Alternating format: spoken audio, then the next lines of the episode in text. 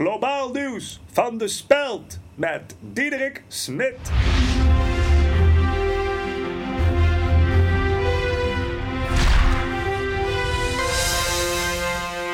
Goedenacht, hey, ha, hallo, hoi, fiets, hi, gegroet en welkom bij de huidige aflevering van Globaal Nieuws. Met vandaag stemfraude bij The Voice of Holland, Marijke Helwegen op de Werelderfgoedlijst en een interview met Henk Dreierbeek, een polier uit Heer Hugo Waard die deze week niet in het nieuws kwam nadat hij bekend maakte dat hij vagelijk bekende Nederlander wil worden.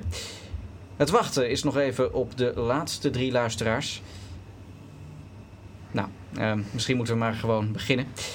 Deze week verschenen in de media diverse berichten dat in de talentenshow The Voice of Holland sprake zou zijn van een stemfraude. Bij ons in de studio Angela Groothuizen, jurylid van het programma. Angela, zou je misschien kunnen vertellen wat er waar is van deze aantijgingen? Uh, ja, dat is totale onzin. Marijke Helwegen is door UNESCO op de Werelderfgoedlijst geplaatst. De presentatrice was al sinds 1997 een rijksmonument en een belangrijke trekpleister voor toeristen. De afgelopen maanden werd Helwegen meerdere malen onderzocht door de keurmeesters van UNESCO. Ze concluderen dat haar gezicht met behulp van de meest hoogstaande chirurgische methodes is gerestaureerd en noemen het eindresultaat een synthese van esthetiek en functionaliteit, vergelijkbaar met de Sphinx van Gizeh of de Boeddha's van Bamyan.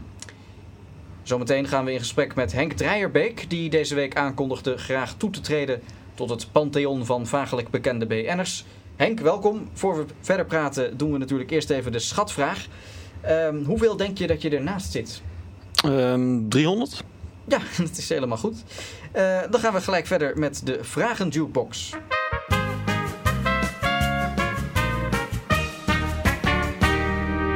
Wat is je favoriete concilie? Poeh, uh, dat is een moeilijke. Um, ik, ik, moet er echt eentje noemen? Ja. Ja, dan ga ik toch voor het concilie van Nicea. Oké, okay, het uh, concilie van Nicea, het uh, eerste of het tweede? Concilie? Ja, het eerste natuurlijk. Oké, okay, dus iconoclasme, dat is niks voor jou?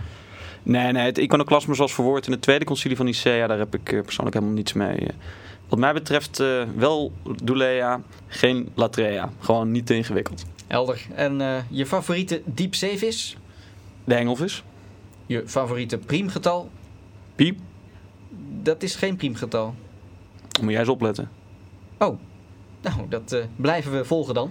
Uh, goed, welkom nogmaals, Henk Dreierbeek. Dit weekend heb je op Google Buzz een definitief signaal afgegeven dat je graag een irrelevante BN'er wilt worden.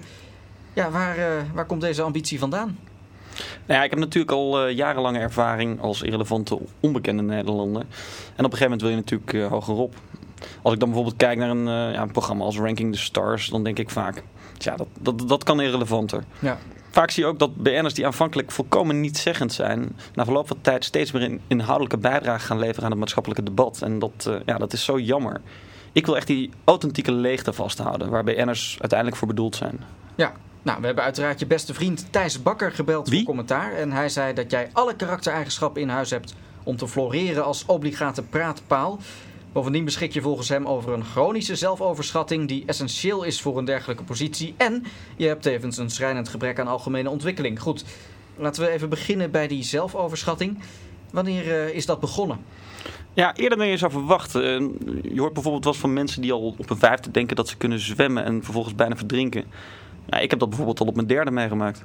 Ja, en zou je zeggen dat jij van alle Nederlanders verreweg de meeste zelfoverschatting hebt? Nee, nee, dat zou ik over mezelf niet durven zeggen. Daar moeten anderen maar over oordelen.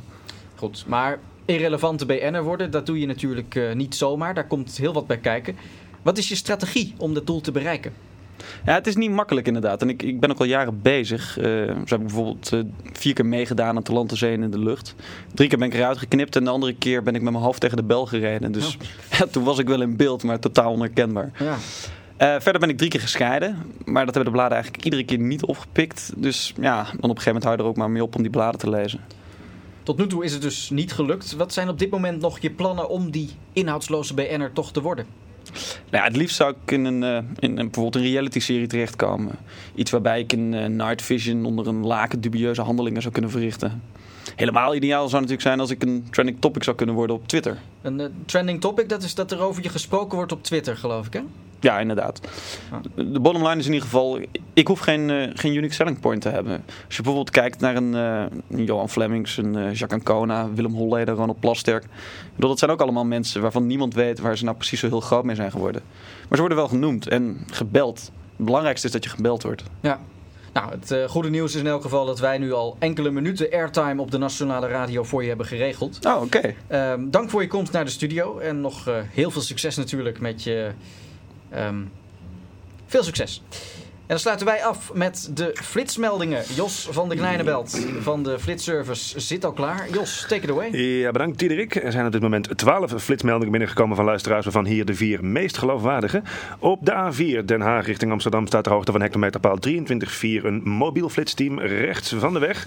Op de A12 Utrecht-Arnhem zijn op de afrit naar de McDonald's Wageningen de flitspalen actief. Op de A28 de hoogte van knooppunt Hoevelaken staat bij hectometerpaal 56.6 een mobiel flitsteam links van de weg. En op de A59 richting Den Bosch staat bij hectometerpaal 44.3 een labiel flitsteam midden op de weg. Ten slotte een mededeling voor het wegverkeer. Op de Rijksweg A2 is vanmorgen ter hoogte van restaurant De Lucht een vrachtwagen met jonge zeehondjes gekanteld. Aangezien de dieren zich op de rijbaan bevinden, is deze in beide richtingen afgesloten. De politie denkt nog zeker een uur nodig te hebben om alle zeehondjes dood te knuppelen. Jos van de Kleinebelt, dankjewel. En daarmee komen we aan het einde van de huidige aflevering van Globaal Nieuws.